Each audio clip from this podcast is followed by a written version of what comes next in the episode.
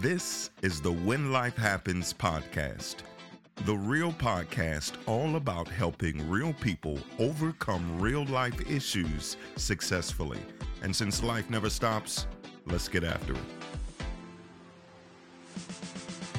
Welcome, welcome, welcome to another episode of the When Life Happens podcast. I'm your host, William Jackson. I'm super excited because we get another opportunity to live, learn, and grow together. I was thinking and preparing for today's episode, and I caught myself going down memory lane. Have you ever had those moments where you stop and begin to reminisce and you start going back down the corridors of history and replaying things that happened in life? and you start to reminisce. You start to go back and remember, and everything starts with a thought. It starts with a thought, it filters down into your emotions, and it comes out into your actions.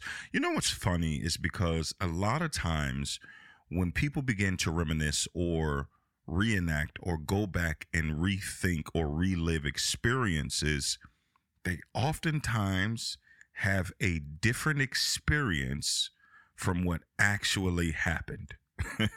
I'm one of those I would have to go back and almost fact check my memories with people who were actually there because I can remember something completely different. You ever had those moments where you go back and you start to reminisce about uh, a past situation and you're like, oh, we had the best time of our lives. And then someone had to remind you and say, no, we almost died. And, and then you go back and say, oh, yeah, I guess we did almost die, huh? It's amazing how the mind works, how the mind is only able to process and lock in 40 to 50 bits of information at a moment. But there are 11 million impressions that are fighting for dominance in your brain. So some of those impressions are actual pieces of the truth of situations that have happened in the past. But if you are reminiscing in a certain state of mind, we have the tendency to go back and relive it a certain way. What do I mean by that? When you start to think back over your life, if you start reminiscing and in this very present moment you are frustrated, you are angry, you are tired, when you go back and start to relive the things that have happened, you have the tendency to view things through the perspective of your current moment. But everything can shift when you shift your perspective to actually see and identify the truth. It's crazy how we can look back over our lives and see things one way based on our emotional, mental, spiritual, and even physical disposition in this moment the brain doesn't know or is unable to distinct or make the distinction between what's reality and what's past. It's all about how you connect to it mind, body, soul, and spirit. That's how you can think about something and relive the entire emotion as if it's happening today because the brain just knows what's going on within our brain waves, within our psyche. And everything that I'm thinking about connects with how I'm feeling and it comes out into my actions. That's how we can get into trouble if we're not careful about going back down the corridors of history and rem- reminiscing and reminding ourselves of things that have happened when we are not ourselves healed, when we're not in a healthy state, when you are already in a place where you feel down about life if you feel stuck, if you feel like you can't break through, if you feel like nothing is going the way you want it to, if you feel like if it's not one thing or it's another, that is not the place to begin to reminisce about life because you have the tendency to look back and only find the negative aspects, only find the pieces that were traumatic. And once you start connecting your mind to the trauma of your past consistently, you start reliving it emotionally, and then it starts affecting you in this present moment. This is how things continue to show themselves or reoccur, or we start to to enter into what I like to call those emotional cycles. Where every single time I feel like I'm at a good place, something from the past or something from a situation or something reminds me of something that I haven't healed from. And my mind goes back to the trauma of a situation that took place years ago. And then I start reliving it emotionally. And then it affects me in this present moment. It is imperative that when you start going back to look at your past or look at your history, that you look at it or that you develop or heal to the point where you're able to look at it through healthy lenses, through healed lenses, through whole lenses. Because if you're looking at it through the fragments of the pain of your past, your view is going to be skewed. And every time you go back and look to it in a specific light, you reconnect yourself to it. You reconnect yourself to the trauma of your past every time you go back and relive it emotionally. That's why it's so key to heal now so that when you go back and look at where you've come from, you see your story as one of triumph and one of perseverance. You see your story as one of development when you start looking at life, you start seeing things through the lens of, man, I overcame that. Man, those things that tried to break me didn't. That when I look back on the things that should have taken me out, that a normal person would have died back then, but somehow by God's grace, I was able to make it through. I was able to grow. I was able to push past and look at me now. I'm still here. I'm still standing. That's when you have a healed perspective when you look backwards. But if you have not healed the lenses of your perception, when you look back, you'll start going back and start saying things like, Oh, my life was so hard. Oh, it was so difficult. Nothing went my way. I never got what I wanted. My heart kept getting broken. People kept using me. People kept abusing me. Every time I tried to get ahead, it seemed like I ended up in failure. Everything that I tried failed. Nothing worked when you start confessing those things and giving them life or or breathing life back into that emotion you are waking up the very thing that tried to destroy you. Sometimes you just have to let sleeping dogs lie. Don't wake up that beast. If you can't wake it up or relive it from a healthy perspective, don't go back there. Don't continue to rehearse the the trauma of your past from a broken perspective. Because you cannot live your life backwards. I think sometimes we feel that if I go back and reminisce or I go back and try to understand or figure it out that somehow I will be able to to reach a place where now I am able to push forward. And now because I've made it make sense to me then I somehow have what I need or the closure that I need to move forward. Here's the hard truth. I'm sorry to tell you this. I don't know if you've ever heard this. And if you haven't, I hate to be the bearer of difficult news. I don't like to say bad news because sometimes the news that we need to hear can be difficult and it may not be what we want to hear, but it is in fact good for us. Here is the difficult news there are some chapters that you are going to have to close without a conclusion.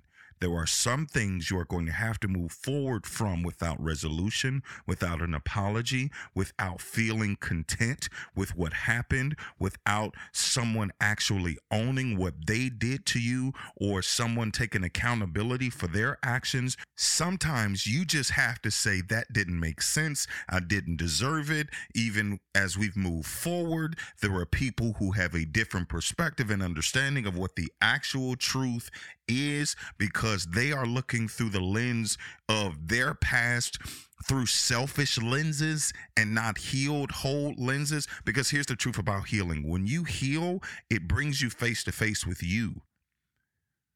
See, total healing, when we get to that place where we have tapped into total healing, it brings me face to face with me, not just you.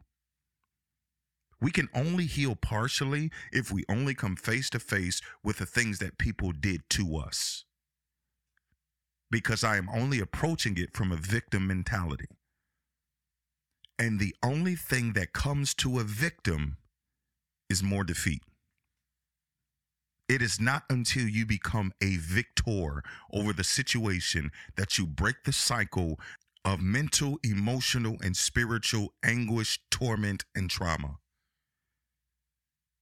And sometimes making the transition from victim to victor, from defeat to victory, is having the understanding that I will not have a conclusion, resolution, or what I need to feel okay with the last defeat. There are some defeats, some battles you're just going to have to walk away from.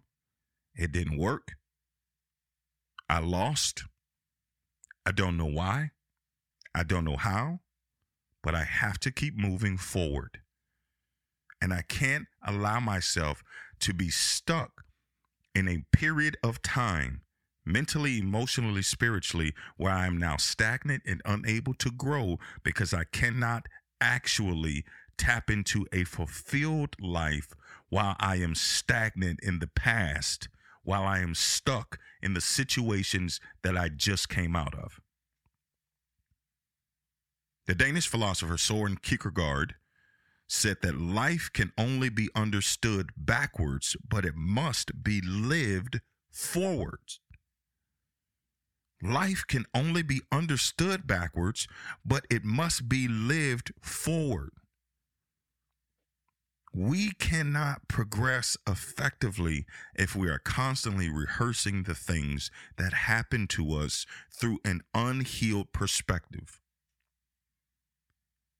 I can't effectively step into this moment until I actually understand that my perspective of the past has the ability to shape my ability to show up in the present, which will then alter my ability to be successful in the future. How I look back determines how I move forward. And most of the times, people look back and they stay back. Because either we look at it from a unhealthy perspective, an unhealed perspective, a wounded perspective, we look at it through a selfish perspective. And it's not until we get to the place that we can look at it through a victorious, strengthened, determined, healthy, whole perspective that we can actually extract the lessons that took place back then. Because the only time a situation is a loss and not a lesson is when we are unable to extract the lesson, extract the tools, and extract the things that will make us successful in the future. I don't have losses, I have lessons because I can go back to everyone and say, okay, even though that was stupid, even though that hurt, even though that was difficult, there was something that I can extract, that I can pull from, that I can say, ooh, okay, that's a great takeaway. Now it hurt, but I can look at my pain with more of appreciation because I can see what was developed in that season. When I go into the gym, I can look at the pain that I'm putting my body through from a positive perspective because I know what it's developing in me. I know it's making me stronger. I know it's making me more able to carry more weight, to be more effective, to protect my family, to put me in a place where I'm able to thrive and succeed, that I have the energy, the stamina, and the tenacity to go after everything that I was created to do. I can look at the pain through a healthy and proper perspective. But if I don't have the ability to look back at the things that I've gone through, that's how you can determine if you have healed or not. When you can look back and say, okay, that was uncomfortable, it hurt, it was difficult, but man, I'm glad I went through it because I got stronger, because I got wiser, because it killed some of this selfish nature in me because it made me better for the things that I desire to accomplish in life. That's when you know that you've healed. And I know, I know there can be some pretty traumatic things that have happened to people in life. There have been some pretty traumatic things that have happened to me. But guess what? Even if the things that I went through gave me the tools, the resources, and the strategies to help one person not have to go through the same thing I went through, to help one person accomplish their destiny, their dreams, and their goals, or give one person hope that you can come out of this and you can thrive and be successful, then it was worth it. It was worth it because we are not put on earth to live our lives just on the sole basis of what pleases us. By nature, we are created for other people, for community, for the people who are coming after us. And we owe it to ourselves, you owe it to yourself to heal your perspective so that when you look back, when you reminisce, when you go back down history lane, you can look at it through the lens of the strength and the determination and the tenacity and the resilience that you yourself endured all of those things with. It should have broke you. It should have made you lose your mind. It should have prevented you from being successful at anything, but it didn't. Life didn't win, you did. The things that you have gone through in life, it didn't break you. But you got to be able to look back and reminisce from a healthy and healed perspective. If not, do me a favor, don't look back. Don't look back. Just just focus right now. Heal now and keep your eyes forward. Eyes forward. I love when I'm seeing soldiers who are uh, standing in line or in formation or they're marching. You see that they are focused only forward. Their eyes aren't swayed by distractions, by people moving. They are focused forward. Even the soldiers and those who are uh, out in the palace uh, in the UK, you, and you see the people who are always trying to make them laugh or they're trying to distract them, and they have this laser like focus and there are people dancing and people were making all of this noise and people were trying to be a distraction but because they have committed to the focus and they have trained to maintain focus because that's the key. Training yourself to maintain focus training yourself to have a healthy perspective because if you don't when you look back or when you are distracted by the unhealed parts of your heart. Everything that you're working for can be put at risk. So you got to be able to reminisce effectively. Because if not, when you look back, it will affect how you show up now, which will alter your ability to show up in what's coming next. Earlier today, I was reminiscing about this time where I was younger and we were living um, at this place that had this elaborate pool. And I remember it was the summertime, school was out, everybody was at the pool, and this pool was the place to be. It's the pool that all the kids wanted to be at, and all of the parents wanted their kids to be at because it was free and it kept them out of the house. and when the kids are out of the house, you get to keep groceries longer. when the kids are gone, you get to maintain a sense of normalcy in a refrigerator. But the pool was elaborate. It had fountains, it had spouts, it had slides, it had waterfalls, and there were these ledges on the inside of the pool where you could sit on them like benches. And while you were on the bench, everything from the waist down could be submerged in the water without you having to be completely in the water. And I remember vividly, I mean, I remember it as if it happened yesterday. One day I was at the pool and I decided that I was going to lay down on this ledge in the pool because the cool thing about the ledge is that if you lay down on it, it would pretty much simulate floating but with support. Like when you laid down, all of your body was in the water, but your face was out of the water so that you could breathe. Your head was in the water, but your face wouldn't be and you would simulate actually floating with support. It's like when someone's teaching you how to float and they say, Well, lay back into my arms. And it's always easy to float when you are supported. Now, I digress. I always had trouble floating. I was the one who I would jump up, you know, and lay in the water. And then after about three seconds, my feet would begin to sink down directly into the bottom of the pool. Like I could not keep my feet up. I don't care how much air I put in my lungs, no matter what breathing techniques I tried.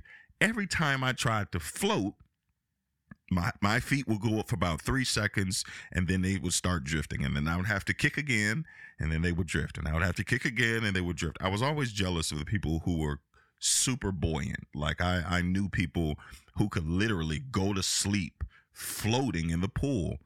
And, you know, I was always one of those who would splash you just because I couldn't do it. Yeah, wake up, you know. But anyway, I was laying down on this ledge and it was quite relaxing, even though laying down on the ledge was not what the ledge was intended for. It's amazing the things that can happen when we step out of using things for their intended purpose. It is amazing the things that can happen when we step out of using things for their intended purpose. Do you know that in order to be dysfunctional, it doesn't mean that you have to be broken? It means only that you have to use something or be used outside of its original functionality that it was intended for. Every time you use something outside of its original designed functionality, it becomes dysfunctional. Every time you have a table and you pull a table over and you step over on top of it to reach something up high, the table is now dysfunctional because the table was never supposed to be a ladder. And I wonder, I digress for a moment, how many times people have used you outside of your original intended functionality.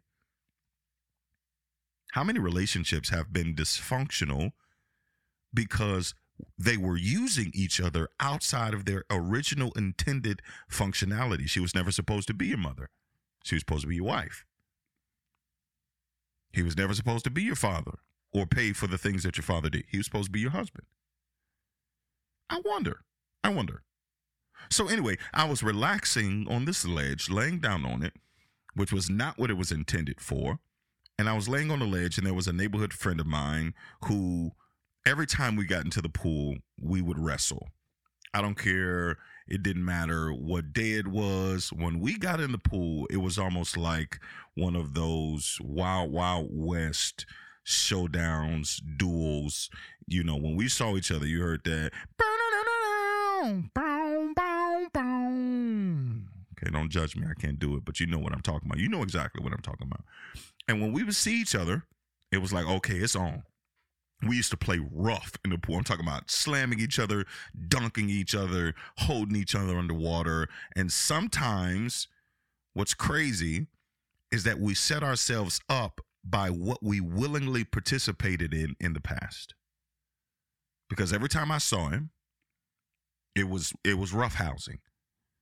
When I saw him, it was on sight. It was we were it was it was time to go. We were going to wrestle. We were going to duel in this pool. It was almost like the seas would part when we would come in. Everybody would move out of the way because they know, oh, it's about to go down.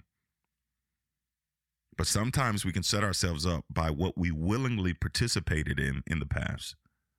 Because while I was laying there on the ledge, he decided it would be a good idea to come jump and sit on my chest and hold me underwater.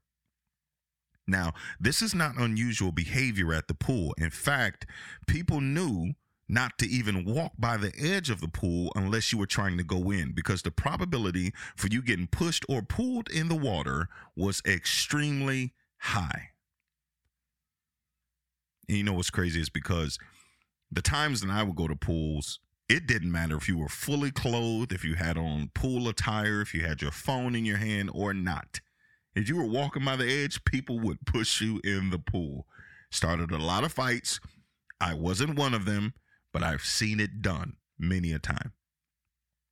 So he jumped on me, which was not unusual because this was the type of behavior that I willingly participated in in the past. But this time, I didn't have a chance to catch my breath.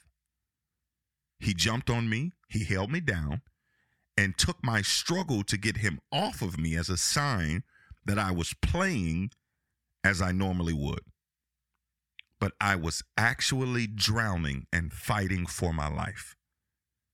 You know, isn't it interesting how when your normal behavior is no different from your emergency behavior, people can misinterpret and not see the severity of the issue? When there is no difference in how you are normally and how you are when you're upset, people will automatically quantify what you're dealing with as normality. There will be no difference. When you have an issue, people will automatically look at it as, oh, that's just them being them. You could be heartbroken. You could be upset. You could be frustrated. And they could look at it, oh, that's just you being you. Why? Because there is no difference. If you're always angry, if you're always frustrated, if you're always in a bad mood, then when you actually need somebody to help you, when you're actually crying out for help emotionally, mentally, and spiritually, you will be left alone to your own devices because people will automatically think that this is just you being you. It's interesting how when normal behavior is no different from the emergency behavior. What is the emergency behavior? It's when I actually need you. It's the boy that cried wolf. When there actually is a wolf, nobody's coming. That's why it's important to make sure that we are treating not just our relationships, but just the people that we're connected to and the people that we are around with a sense of decency and respect because you never know who you're going to need and when you are going to need them. So here I was fighting for my life, and he was laughing as hard as he could and working hard to keep me underwater. I mean, this went on what I felt like for minutes. And when you are snatched underwater and you don't have the ability to catch your breath, and it's the shock of it all, it's very traumatizing. When I was finally able to get free and breach the surface of the water, and I gasped violently and I began choking, when I looked up at him, I was furious. But his face showed utter shock and amazement. He couldn't believe that I was actually drowning and that he, in fact, almost killed me. He kept saying, I didn't know. I I I didn't know. And in my mind, through my gasps, I kept saying, How couldn't you know? I was fighting with all I had. His response, I know, but that's how we always fight. What happens when people get used to fighting with you and can no longer decipher between your normal fighting and you fighting for your life? What happens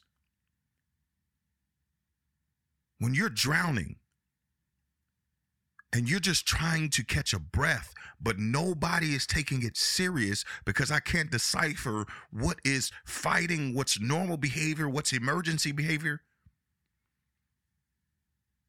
I almost drowned. And if I hadn't used all of my might to get him off of me, I probably would have. And I was like, Are you crazy? What's your problem? And he was like, This is what we always do. Sometimes We're stuck in situations with people and connected to relationships and toxicity because it's what we always normally do. Some of the cycles in our lives can't be broken because this is what we always do.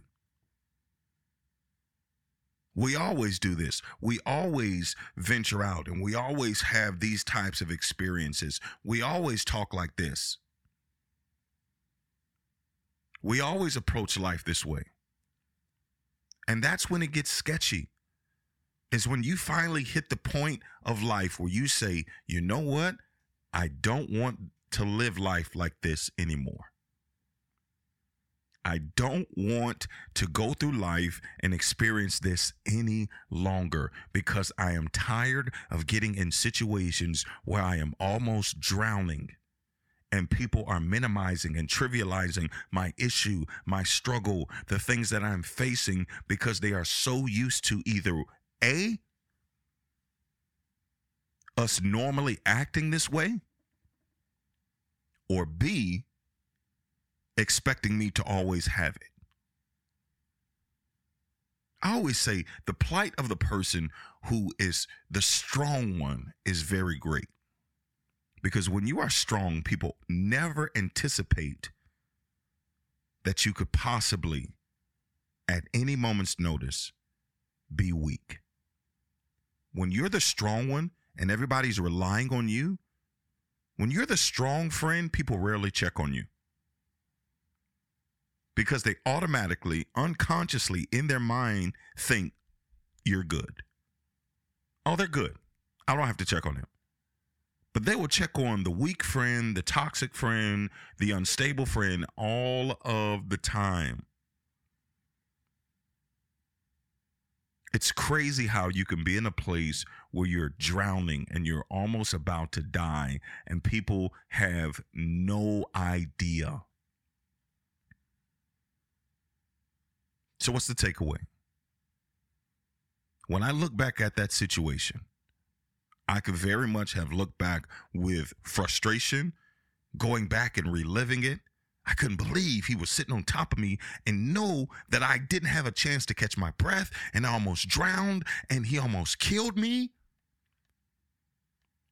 Or I could say, there were some lessons there. Maybe I need to be more aware of my surroundings maybe I need to be more aware of who I let my guard down around. Maybe I need to be more intentional about the people that I connect with.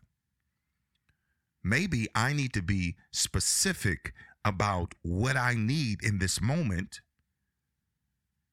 And maybe I need to be more aware of the things that I am welcoming into my life by the behaviors that I am willingly participating in. Because there were certain things in my life that happened to me that had nothing to do with me, that weren't my fault. But there were also some things that I brought on myself. And when you haven't healed your perspective, when you look back, you can get stuck there. I read a stat today and it literally shook my soul because it said 70% of people have reported that they feel stuck in their lives and only 3 out of 10 people are actually happy with their lives stuck just like I was on this ledge minding my business relaxing and then all of a sudden I was stuck couldn't move, couldn't do. It didn't matter how hard I fought. It didn't matter what I did. I was stuck underwater, couldn't breathe, and there was nothing that I could do about it. So many people are living their life in a stuck perspective, in a stuck situation, in a stuck state. And nine times out of 10, people are stuck in their lives for one of five reasons because of self sabotage, trauma, unforgiveness, cycles, or their cyclical nature, or the place I like to call kinda, where I'm kinda happy. I say, Are you fulfilled in life? Kinda.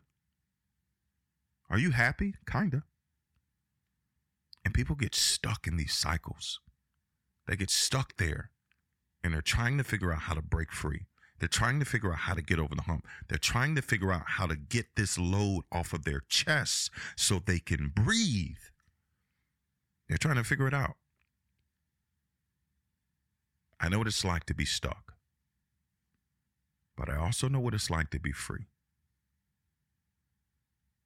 I know what it's like to be in a place where you can't breathe, where you're about to die, and you feel like there is no hope. But I also know what it's like to come out on the other side. And you too can come out on the other side. You may have taken some hits or some blows that have taken your breath away. There may have been some losses and some defeats that you don't understand, that you can't reconcile with. There may be some things that you're holding on to that you're carrying into your now that is in, limiting your ability to show up in your next. You may be stuck. And here's the truth if that's where you are, be there because people can't get healed, they can't get whole, they can't get free if they don't have a level of honesty and acceptance about this is where I am, this is what I feel, and I don't know what to do with it. What do I do when I feel stuck? What's the strategy? What's the plan? How do I get unstuck when I don't even know how I got stuck in the first place. Because a lot of people are stuck because of a cumulative set of events, that things that have happened over time. That when you finally wake up and you feel stuck, or when you finally wake up and things hit the fan, it's not just a result of what happened yesterday. It's the things that have happened over years, over time. And before you know it, you've developed a cycle, you've developed a stronghold, You've developed this place where you are stuck and you're living life almost in quicksand and you can't get out. What do you do when you can't get out? What do you do when you're stuck and you can't get out? If you're in that place and that's you and you're saying, Will, I've been in a place where I feel like I can't breathe. I feel like I can't get ahead. I'm stuck and I keep self sabotaging myself because I keep looking back over my past and I keep rehearsing it through an unhealed perspective. I'm stuck with this trauma. I can't shake this unforgiveness in my heart because of what they did to me. If that's you, and in your heart you say, But I really want to be free. I really do. That I really want to take that step to get unstuck, go to my website, www.theofficialwilliamjackson.com, and look for the Unstuck experience. Click it, contact me, connect with me, and if you're ready, if you are really ready in your heart to get unstuck, I'll show you how no matter where you are, no matter what you're facing, you can live healed, whole, and free. You don't have to live stuck. And even if you feel like you're drowning right now, if you keep fighting, if you keep pushing, and give it one more go, I truly believe that you'll break free and be able to live the life that you've always dreamed of. Well, that's all the time that we have for today. Thank you so much for tuning into this episode of the When Life Happens podcast. I hope that you found this episode both impactful and inspiring. Before you go, like and share the show, subscribe to it, leave us a comment, rate us, and review us on all podcast platforms. Your engagement helps us reach more people and create a better show. But the fun doesn't have to stop here. If you're interested in more resources and tools of how to live a fulfilled life and step fully into your purpose, or purchase your copy of the life changing book, When Life Happens, head over to www.theofficialwilliamjackson.com for more information. Until next time, keep rising, keep thriving, and remember that no matter what life throws your way, you have everything inside of you you need to overcome and succeed when life happens.